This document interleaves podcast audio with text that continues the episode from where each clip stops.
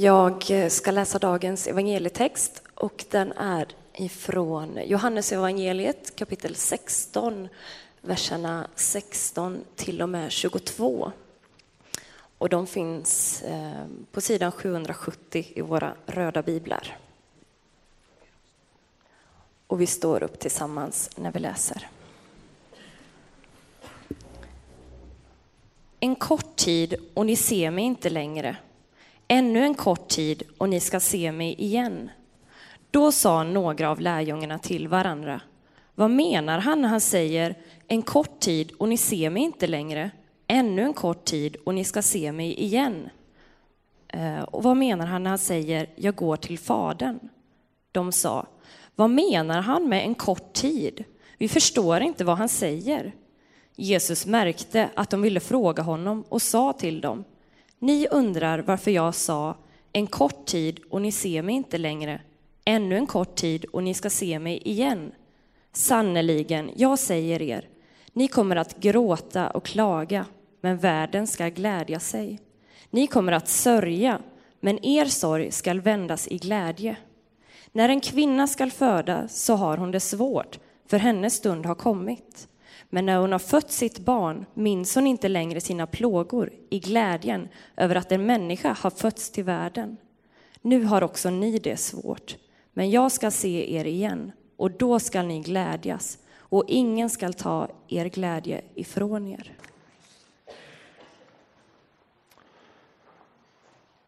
Texten har vi hört läsas. Temat är vägen till livet. Och det finns en mening i den texten som vi har hört läsas som fångar in hela budskapet. Allt det som valsar omkring upprepade gånger i samma text. Och det är Jesus som säger det här. Texten började med detta. Lyssna. En kort tid och ni ser mig inte längre. Ännu en kort tid och ni ska se mig igen. Där har du hela budskapet. Men det är så stringent och så koncentrerat. Det är i Thomas Tranströmer-form. Att man behöver gå ett par varv med det för att försöka förstå vad är det, vad är det som står här. Vilket ju också lärjungarna gör på en gång. Vad menar han med det och med det och med det och med det? Det ger sig inte på en gång för dem. En kort tid och ni ser mig inte längre. Ännu en kort tid och ni ska se mig igen. Den vanligaste frågan som jag har fått den här veckan det är vad i hela världen har du gjort med ögat? Och det kan man inte tro nu. Men det här ögat har varit knallblått, mörkblått under hela veckan. Det fick mig att spendera en natt på akuten för att se att det verkligen bara var så illa som det såg ut och inte mer bakom. Och så har jag rört mig i olika sammanhang, i fromma sammanhang. Här i vårt samfund med andra kyrkoledare. Och de frågade, har du, har du har varit i teologisk dispyt med Lennart Törn? frågade någon. Min företrädare här i församlingen. Och någon som visste att jag låg skidor frågade om afterski. Man får olika associationer på, på ett sånt öga. Men här kommer sanningen. Det var dag två, vi var iväg här från församlingen med en, grupp, en buss upp. Eh, och det var optimala förhållanden. Strålande sol, klar blå himmel, bra snö, välpistat. Andra åket på lördag förmiddag, det vet att man har värmt upp ett åk och sen är man i sin bästa form. Det är sällan man har så bra förutsättningar. Och så åker vi hela vägen, ända uppifrån och hela vägen ner i en ganska rak formation. Och på slutet går det riktigt, riktigt fort. Och i sista kurvan, sista kurvan, jag kan fortfarande minnas den fantastiska känslan när det trycker på i skidorna och det går precis så där fort som man klarar av om inte tekniken fallerar och skidan bara åker iväg. Och jag åker på sidan. Och skidorna försvinner och då stannar man inte på 20, eller 30 eller 50 meter, utan man fortsätter som en raket rakt ut i skogen och landar i ett träd som slår igenom glasögon, drar till på ögat rejält och landar in med ryggen mot ett träd. Du vet det där, det där ljudet som man gör när det bara tar tvärstopp. Du vet det där. Mm. Och från en väldig hastighet och en stor förtjusning till bara helt tyst. Helt tyst. Och så känslan. Är jag med? Lever jag? Och så klavrar jag mig upp där i backen igen.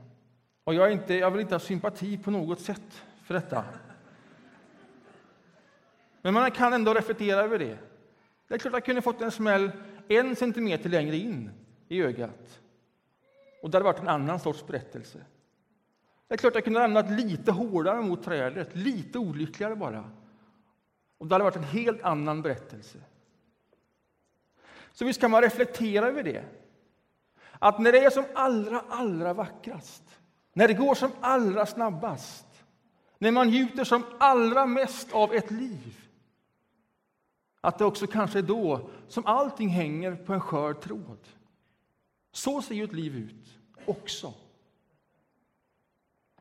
Och jag minns fortfarande kraften i svängen. Det är sällan man får vara med om det.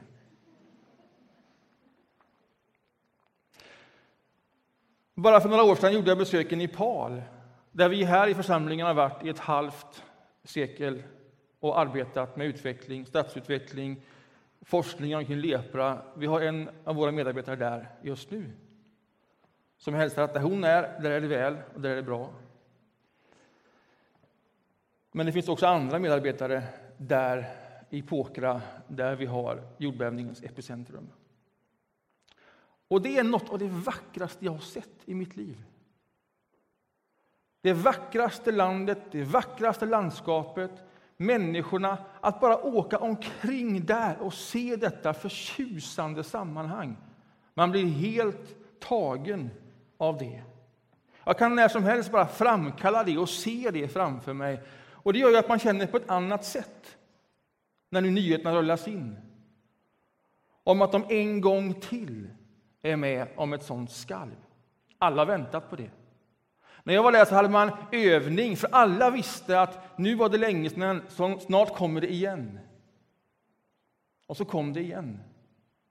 Och så förstör det och raserar nästan allting som man har byggt upp där efteråt. Och så ser ju livet ut. Det som är så oändligt vackert är också oändligt skört. Kom ihåg det Jesus sa, en kort tid och ni ser mig inte längre. Jag tänker mig att han fångar in med pregnans just detta. Att livet är så skört och så bräckligt. Han talar till dem som hade börjat följa honom. Deras liv kretsade kring det som Jesus gjorde och sa. Det hade oväntat blivit så bra. De hade följt honom, de hade mött honom på märkliga sätt. De hade fått en ny vändning i livet. Och det här var bara världens grej. Det var det vackraste, det mäktigaste, det märkligaste. Och då får de höra en kort tid. Och ni ser mig inte längre. Och det blir som ett nytt uppvaknande. Hur ska man förstå det? Ska detta inte bara pågå? Ska detta inte fortsätta? Ska det inte vara så här vackert och mäktigt? Det är som om Jesus säger till dem, i det vi alla känner igen, livet är kort. Tillvaron är skör. Det är en bräcklig planet. En kort tid. Och ni ser mig inte längre. Och ni ska gråta och ni ska klaga och ni ska sörja. Så beskriver Jesus. Och så lägger han till detta. Men sorgen ska vändas i glädje. Och så kommer nästa fras då. En kort tid och ni ser mig inte längre. Ännu en kort tid och ni ska se mig igen. Detta blir naturligtvis helt obegripligt för lärjungarna. Men vi som kommer från framtiden och backar in i den här meningen, i detta citat av Jesus, vi kan ju förstå att det han beskriver, det är sin död. En kort tid. Sen ser ni mig inte mer. Och sen vet vi också att han beskriver inte bara det, utan att ännu en kort tid, och sen ska de se honom igen. Det vill säga, han som var död, han kommer tillbaks till dem igen. Det kan vi förstå, det kunde inte de förstå.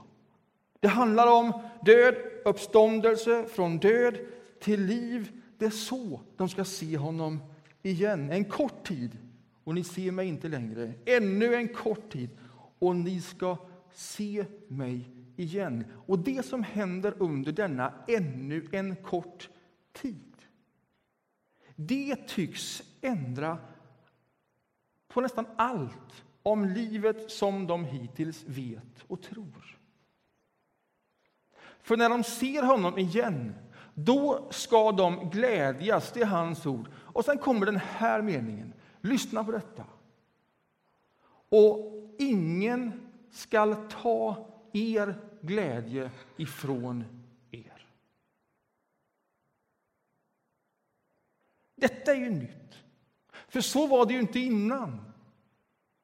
Innan var det ju så att de var glada, de var glada och sen skulle han gå ifrån dem och sen skulle de sörja, de skulle klaga, de skulle gråta och så säger han så är det, detta är livet, detta känner vi alla. Ännu en kort tid. Och sen ska ni se mig igen.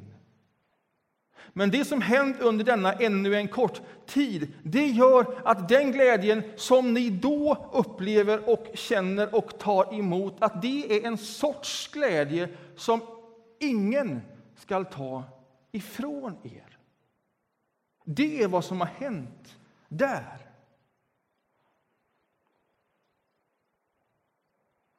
I det korta, i det sköra, i det bräckliga finns också något beständigt. Något som aldrig tas ifrån oss. Och Jesus beskriver det som en glädje som inte ska gå ur händerna. Vad är detta? Vad är detta som är det liv som vi alla lever och känner och njuter av? Vad är det i detta korta liv som också är beständigt? Som beskrivs som en sån sorts glädje, bland andra glädjar, om det finns ett sånt ord. Så här har Jesus sagt alldeles innan. Också det är obegripligt för dem. Bli kvar i mig så ska jag bli kvar i er. Det här säger jag er för att min glädje ska vara i er och er glädje bli fullkomlig. Det sitter ihop med vårt förhållande till honom. När han kommer till dem igen efter denna ännu korta tiden då kommer han till dem på ett sätt som gör att han sen aldrig går ifrån dem. Aldrig lämnar dem. Någon gång. Han kommer till dem så att han kan bli i dem och de blir kvar i honom. Och när det sker, när det undret sker då beskrivs det som en glädje, som en fullkomlig glädje. Detta är ju omöjligt att, att förhålla sig till, för någonting fullkomligt vet vi inte vad det är. Men någonting kvalitativt annorlunda kan man gissa att det är. Någonting som aldrig kan tas ifrån oss. Någonting beständigt. Och det var väl detta som lärjungarna, de här som fick höra detta, när de väl hade förstått, de hade mött honom igen, tagit det till sig, det var väl detta de skulle berätta med sina liv, bokstavligen detta. Hur blev deras liv sen då, efter detta? De tolv.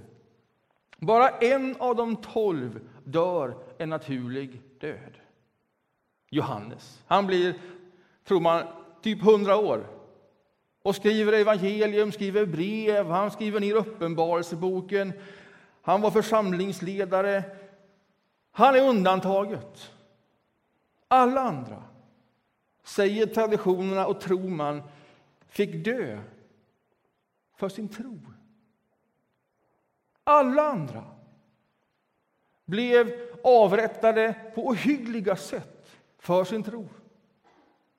Många av dem korsfästa, precis som Jesus. Flera av dem upp och ner. Petrus var en av dem. Stenade, spetsade av spjut. Det är ingen rolig läsning och beskrivning. Detta var deras liv. Och Det verkar som om i dem och i deras liv om de bara, som om de bara hade liksom ett spår, en glädje. De la alla ägg i samma korg. De följde Jesus hela vägen, för så hade detta mötet gjort med dem. Det var liksom allt för dem. Och när allt annat kläddes av dem, bokstavligen, så skulle de bli ett vittnesbörd för alla kommande generationer om att den glädjen som fick dem att välja just detta spår var det som skulle vara omöjligt att klä av dem. Trots detta liv. Livet är fortfarande kort, tillvaron skör, allt bräckligt. Var det någonting som deras liv vittnade om så var det ju det, men inte bara det. Utan också ett vittnesbörd om en glädje som var beständig. Också där och då. Detta var den stora gåvan i deras liv. Detta är svårsmält. Hur ska man ens ta till sig någonting sånt? Men de står där likväl som ett vittnesbörd om detta liv, om den glädjen som bar hela vägen. Så är det ju inte med oss. Vi har ju inte bara en glädje. Vi lägger ju inte allt på ett spår. Vi lägger ju inte alla ägg i samma korg. Det är ju så mycket som är roligt. Det är ju så mycket som ger oss glädje. Och livet är ju så rikt. Eller hur? Jag kommer åka skidor igen. Var så säker. Så ser ju livet ut. Och vi ska, som Peter sa, eller om han sjöng, leva så länge vi lever. Varje dag. Det är klart vi ska göra det. Detta är ju den stora gåvan. Och i den gåvan finns ytterligare en gåva. Ytterligare en glädje. Och den glädjen, den ska ingen kunna ta ifrån oss. Alla glädjor behöver underhållas för att växa. Vad det än är. Och när man bor i en stad som vi bor i så blir man underhållen av bara farten. Man rör sig överallt i den här staden och det finns alltid någon som vill underhålla någonting av det som är en av mina glädjor. Må det vara teknik, mode, må det vara bilar, båtar, trädgård, må det vara nästan vad som helst och du blir påmind om detta och så blir du inspirerad och så blir du inspirerad. Och man behöver inte bara bo i en stad, man kan vara uppkopplad socialt på nätet och du blir påmind igen om det som är dina glädjor. Du följer den, du följer den, du följer den. Du söker på någonting där och den sökmotorn kommer ihåg vad just du går igång på. Och så matar den på med mer av samma sak varje gång du är där. Och så exponerar du dig för det som du vet ger dig glädje i livet. Mer och mer och mer. Och så underhåller du det. Du ger det, det får uppmärksamhet och utrymme. Allt gott så. Men också det som är beständigt behöver underhållas. Det vi inte bara matas med givet och gratis för att vi bor på en stad eller är uppkopplade. Också den glädjen behöver uppmärksamhet och utrymme, liksom alla andra glädjor. Och det är kanske ett val att aktivt göra. Att ta emot honom igen. Att ta emot den glädjen så att jag blir kvar i honom och han i mig. Hur ser den uppmärksamheten ut? Hur ser det utrymmet ut? Det händer här, i tanken. Vi läser om honom här i boken. Och gör man inte det, så åtminstone en gång i veckan går man in i ett sånt här rum. Och så läser vi om honom här tillsammans. Vi står upp för att markera det här är inte en text bland texter. Det här är inte en berättelse bland berättelser. Detta är berättelsen. Detta är texten. Och så står vi upp för att markera det, för att ta emot detta. Och så ger vi vår tanke utrymme och uppmärksamhet omkring detta. Omkring honom som skapar denna glädje. Vi gör det med hjärtat. Vi gör det med hjärtat genom att sjunga och ge oss hän i lovsången. Vi gör det i hjärtat genom bön och genom att ta emot bröd och vin. Och vi gör det i våra handlingar. Vi ger honom utrymme och uppmärksamhet. Vad ni har gjort mot en av dessa mina minsta, det har ni gjort mot mig. Så underhåller vi också det, ger uppmärksamhet och utrymme till det beständiga. Vi ger också det rum liksom vi ger så mycket annat gott rum i våra liv. För den glädjen, den ska ingen ta ifrån oss. Den håller hela vägen. Det är vittnesbördet om dem som har gått före. Det är en evig glädje. Vi lever i den. Vi fördjupar den till dess att vi blir helt i honom och han helt i oss. Eller som Paulus säger, tills Gud blir allt och i alla. Då är glädjen fullkomnad. Då blir jag den Joakim Hagerius som jag verkligen är. Det är riktningen för den som följer Jesus Kristus. Amen.